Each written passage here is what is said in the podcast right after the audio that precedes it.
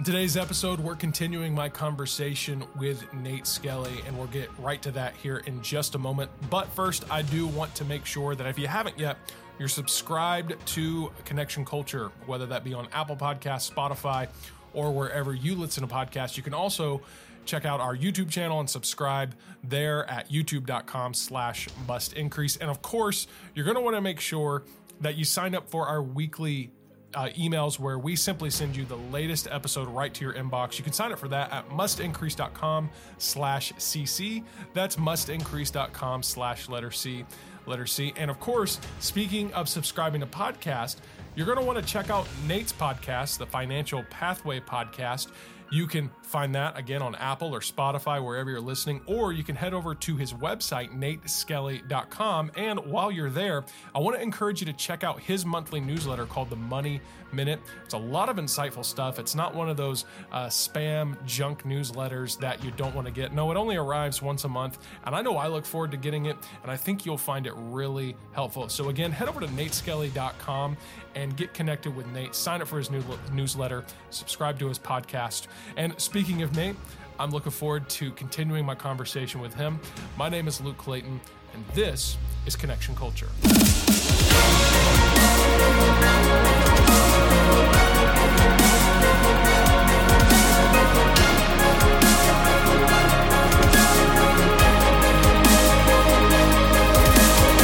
It's way easier to sort of pander and say, "Hey, we care, so we're spending more in this area," and um,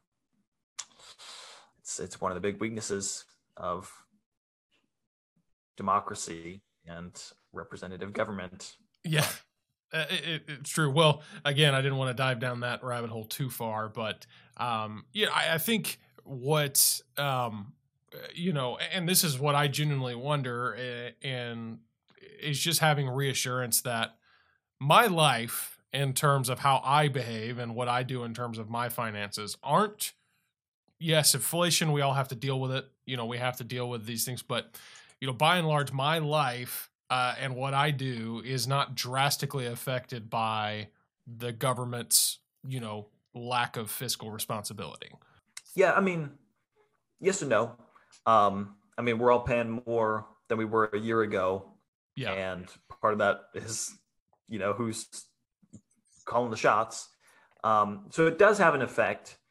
Does it? Um, but I, th- I think to me, what's healthy in your finances is spending your time focusing on what you can control.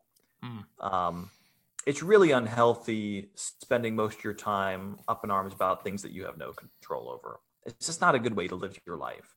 Mm-hmm. I'm not saying you shouldn't be involved and vote and be informed because you absolutely should. But should you be, you know, kind of wringing your hands and just, you know, shouting at the sky all the time because of stuff that you don't have a say in? No. And if you'll make smart decisions, if you'll make wise financial decisions, I mean, you'll be able to be just fine regardless of those things that are going on. Yeah. Um, and kind of speaking of inflation and, and um, just poor management and economic collapse, um, I just saw earlier this week. So in Russia, we all know what's what's going on with Russia and Ukraine. Mm-hmm. Their their economy is tanking big Hmm. time. Um, the ruble is their currency, and it dropped thirty percent in a matter of just like a few days. Wow. Uh, so I mean, think about that. Think about a thirty percent drop in the value of your currency.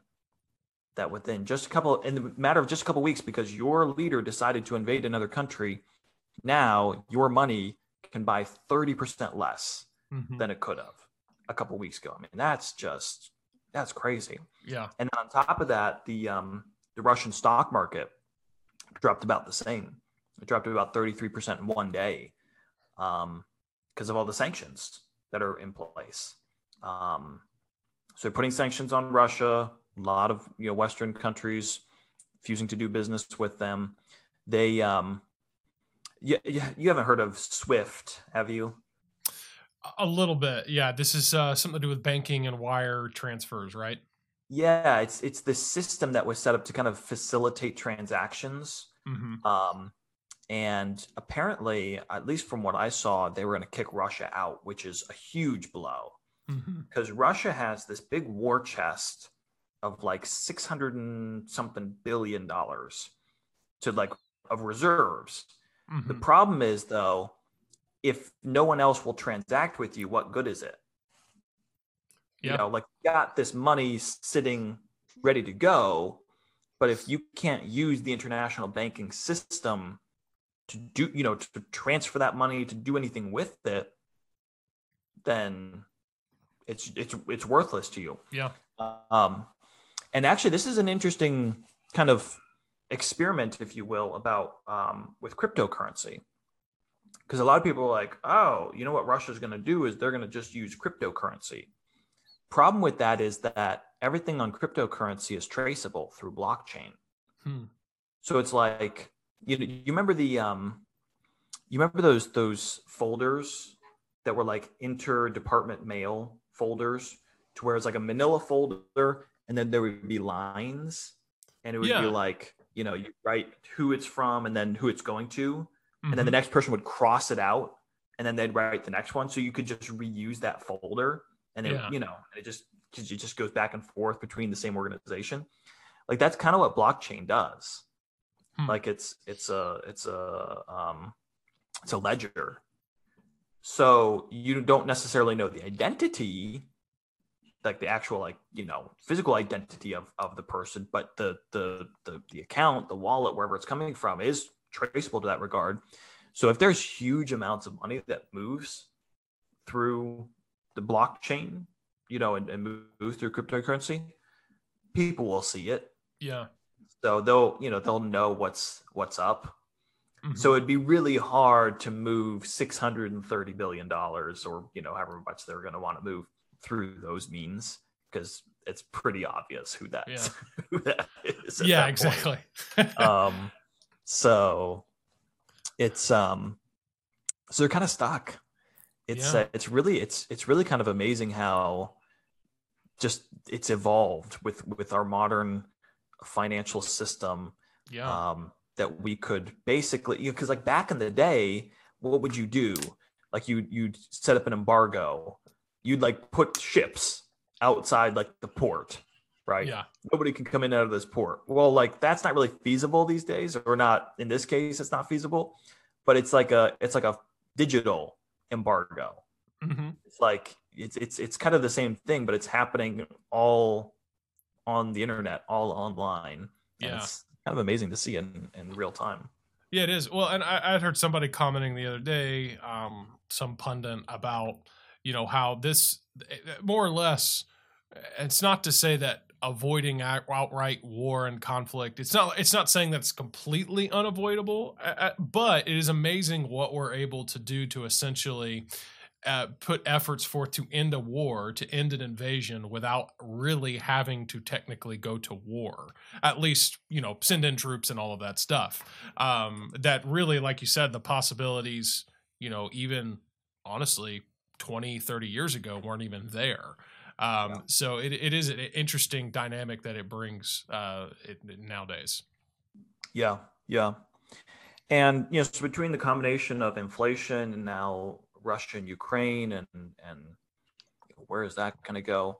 It does get people really worried, and I get that. I mean, I it's concerning to me. I'm I'm not going to lie, mm-hmm. but at the same time, I think this is again one of those. Every year, it seems like there's a new test to our conviction. We talk about, yeah, you have to invest for the long term, and you have to, you know, not try to time the market, and you know, so we all say that, and it's easy to say in a vacuum as far as like if nothing else is going on, it's like, yes, invest for the long term. Don't try to time the market and don't, you know. But then when stuff like this happens, you're like, oh, do I do I need to be doing something like really drastic here? Because yeah. what if what if, you know, another country supplies weapons to Ukraine and then Russia decides to act, you know, aggressively act towards them or, you know, and we, we use this are we going into world war three? And and um, was a really great blog. I've i've really enjoyed his articles. It's called of dollars and data or data i guess however you want to say that. Um, guy's name is Nick, and I don't even know, know how to pronounce his last name because it's it's an Italian name and it's got a lot of vowels, but it's really good. He's done a series of of blog posts here recently about just that. Like, hey, you what happens in times like this when there's international conflicts, when there's war, how does it all shake out? And I mean, every single time you realize, okay, you got to play the long game. You can't get too caught up in what's going on here and say, oh, I, I think I need to move money out of stocks. I need to move it over here and wait for this dip. And because you don't know. In fact, even like during World War One, like 1941, Pearl Harbor, mm-hmm. all that, like you would think like Hitler is invading Europe and like the entire world is embroiled in this, you know, existential conflict. You would think the market would be like way down. Mm-hmm. But I believe, if memory serves me well from looking at the, the chart from the market was up that year. Mm-hmm. And we certainly had some dips at times, but you said, like, how how does that happen? Like, in fact, actually what was interesting is the the day of, like the the first market trading day after the invasion, market opened way down. Like it was like down two or three percent, you know, just to begin with, because people are like, ah, oh, here we go. Yeah, yeah. This is not going to be good. By the end of the day, it would have traded positive. It just turned around in mm-hmm. a few short trading hours. And since then, it's popped up and down several times. So it's just interesting. It's interesting to see how how people react, how the market reacts, and we have to keep in mind too is the market is it's forward looking. So like the market is not telling you what it thinks things are worth now. It's telling you what it thinks its worth is going forward. Mm-hmm. It's all it's all forward looking, and so um, yeah, it's just it's just been interesting. And again, I mean, for everybody that's concerned, it's like I hear you, I share your concerns, but at the same time, this is not the time to be making radically different decisions and saying this time it's different because yeah. it's it's not. yeah. Um, yeah, I get different set of circumstances, but but the the overarching principles remain the same. So yeah. Well, around this time two years ago, when you know COVID was really starting, and I mean the markets tanked bad, and people were freaking out and selling off, and I mean not three months later, you know, by the time we hit to the summer, I mean, the market was booming. Um, yeah. and, and, so, yeah, it, that is something that uh, you hear from guys like you and financial guys of like, hey, you you need to play the long game. And like you said, it it's easier said than done, and sometimes it's easy when the market is and, and everything seems to be on the up. You're like, oh yeah, yeah, play the long game. But then when it's like, oh no, I'm you know, I have money and it's losing value and whatever. Okay, yeah, well then you start to freak out a little bit. So, um, yeah. Uh, so a, a, lot of what we are discussing today, you cover, and I'm just going to make a plug for it right now in your monthly newsletter, Money Minute. Uh, and so I was going to make a be sure to make a plug for that because that's where yeah. like the uh, Russian ruble and a couple other things we're going to talk about here today. Yeah. So, um, how do how uh, if somebody out there was uh, interested, kind of pause here for a little ad break for Financial Pathway, if you will. Uh, how would somebody uh, get connected and, and, get this newsletter? Yeah, go to go to my Facebook page, Financial Pathway. You'll find it on mm-hmm. Facebook, and I've got a, a, a link there. Or you can just go to my website, nateskelly.com, and there's like a little pop up that'll come up after like 15 seconds, and you can you can sign up for the updates. So I really enjoy it because each month, basically, what I do is I just say, what are like four of the most interesting articles that I've seen this month? And I'll share them there. I'll share some popular posts, some different graphics, things that have caught people's attention. And then I'll usually throw up, um, you know, one of my podcast episodes for the week. So really what I try to do is it's kind of like a highlight reel of the mm-hmm. month for finances, just things that I think are interesting or that you should be aware about. And it's just, it's a little bit of everything. Like, uh, like this month, let me, let me pull it up here. So yeah, we talked article in the Russian ruble. Um, the Mormon Church. This is I I was shocked to find this out. I only found out about this a few weeks ago. Yeah, this the Mormon Church has this huge fund, like investment fund. It's over a hundred billion dollars. Um, they started it back in the 1970s, and I I don't know all of the kind of the hierarchical system of the Mormon Church, but they they tithe, you know, and so I think all the churches that are part of the Mormon Church, all of the individual congregations, they send money to Salt Lake City to the main Mm-hmm. headquarters, and part of that money gets put into the hedge fund. So obviously, you've got millions of Mormons worldwide. They're paying tithes. Part of that money is getting funneled to the main head organization, and they're they're setting some of it aside.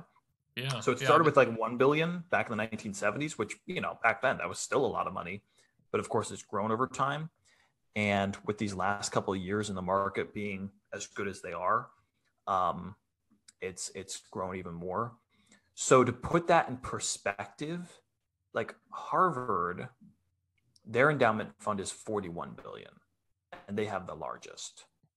Well, So it's Harvard, That's- Yale, and MIT. You combine all their endowment funds, it's still not as much it's it's yeah. the Mormon Church has. That's a hundred So- billion dollars, and it's and they're a religious nonprofit organization. I mean, that is that is wild. Yeah, I don't know. Like, yeah, so like tax wise, they should be able to, as long as they use the funds for the purposes of their ministry and not for like business purposes, should be not taxable. And I know that that would rub some people the wrong way. They're like, that's not fair. That's, you know, but, um, well, I, I that's that's a whole nother thing, I guess. Um, I I don't think it should be taxed. I mean, I don't obviously agree with the Mormon Church and their beliefs, but but I, I think it's important to have religious protections in place Yeah. for um, those those needs. But um, like to you know just to use like normal distribution rates, like people talk about the four percent withdrawal rule. Hmm basically the idea is okay if you want to start taking money from your portfolio at a safe rate to where you, the money can still grow and you're not going to spend it all down sometimes people are just like just do 4% now i have a little bit of a different system and i think it allows for more withdrawals and anyway but that's that's a whole other thing but just like just to use the 4% withdrawal rate just as a rule so that means the mormon church could theoretically take out four billion dollars a year for their funding purposes and not risk spending down that money. It could Yeah. still grow over the long term. And I, I definitely don't think they're taking out four billion a year. No. So I think No. that thing's just going to keep growing. The question is, what are they going to even use that for? Um, I mean, I guess it's a good problem to have for them. Yeah. like yeah. I- I- hundred billion dollars. much Uh, better than the uh, than our government. You know, like I said, they got the opposite problem. Um, Right, right. But uh, Yeah, maybe that's Yeah. what they'll do. They'll help the U.S. government pay down I'm sure. 0.02 percent of their debt. yeah, that'd be a great that'd be a great uh, use of their funds. But the government would gladly would gladly figure out a way to get to get their hands on this. I'm sure. Uh, that's very true. That's Yeah. very true. But uh, I Um, mean, I mean, hey, when you're the- when you're the Mormon Church, I believe you know they when you hear the word tithe in Christian circles, that's you know we think ten percent. If I if I understand Mormon doctrine, their their required giving is somewhere in the neighborhood of tw- neighborhood of twenty percent. I think if uh, Oh. I I've heard that before. I don't know. I don't you know Google me see if I'm right. But uh, Yeah. I I'd heard that before that uh, and supposedly again. Uh, if there's some Mormon out there, somebody that's uh, LDS, and they're like, "No, you got it all wrong." Okay, fine, tell me. Um, but uh, I believe if you leave the church and you stop giving, and you want to come back, there is a back Um, there is a back tithe, like literally. Like I don't know if it's the full amount or what, but I, I again, man. maybe that's not true. Uh, I, I I'm not. uh, That's just a little tidbit that uh, I heard a while back, and so. Um, but anyways. i if that is true, though, it's like okay, it makes sense how you could uh, accumulate because the Mormon Church has always been known for, like, even outside of this figure, they've always been known of being like, hey, you're not struggling for money. Like you're, you know, you got Yeah, your gold right. towers and all this stuff that you're building. Clearly, there's Yeah. there's some funds there. So uh, yeah, but my um, yeah. my my friend Dennis Fountain, who's out in Washington State, he's like in the middle of the state. I when I was out there, he was telling me I, they're building this huge new temple nearby them. I think it might be in his town, um, in Moses Lake, but there's a huge Mormon population kind of up in that northwest, not necessarily like Seattle, but like Washington, Idaho, Oregon, like Yep. the, kind of the more rural parts of the state. And so it would be kind of centrally located for a lot of them. And um, yeah, it's just it's crazy. So obviously they've got the money. So maybe that money's coming from that big investment fund. I don't know. Yeah, yeah. I, but uh, yeah, a hundred billion dollars. When I saw that, I was like, that that is that is crazy. Well, and here's the other thing too. Like I just so here's what was so crazy to me. I saw that I was like, oh wow, that's crazy. But then, you know, as I go and I talk to churches about stewardship and and giving, we talk you know talk about practical finance. And one thing that I always try to bring up is like in your in your personal planning, it's great to plan for retirement, have a bucket list, things you want to do, places you want to go. That's great. But like, why are we so hesitant to tell people? to consider the church in their legacy giving hmm. or their goals. Well, thanks again for joining us for this episode of Connection Culture. And before we go, I do want to make sure that if you haven't yet, you are subscribed on Apple Podcasts, Spotify, or wherever you're listening. You can also subscribe on YouTube, and we'd really appreciate that. And you also want to make sure you're signed up for those weekly emails so that you can absolutely make sure you're not missing content from us. You could sign up for that for free at mustincrease.com slash letter C. Letter C, that's mustincrease.com slash CC. Well, I really look forward to seeing you in the next episode.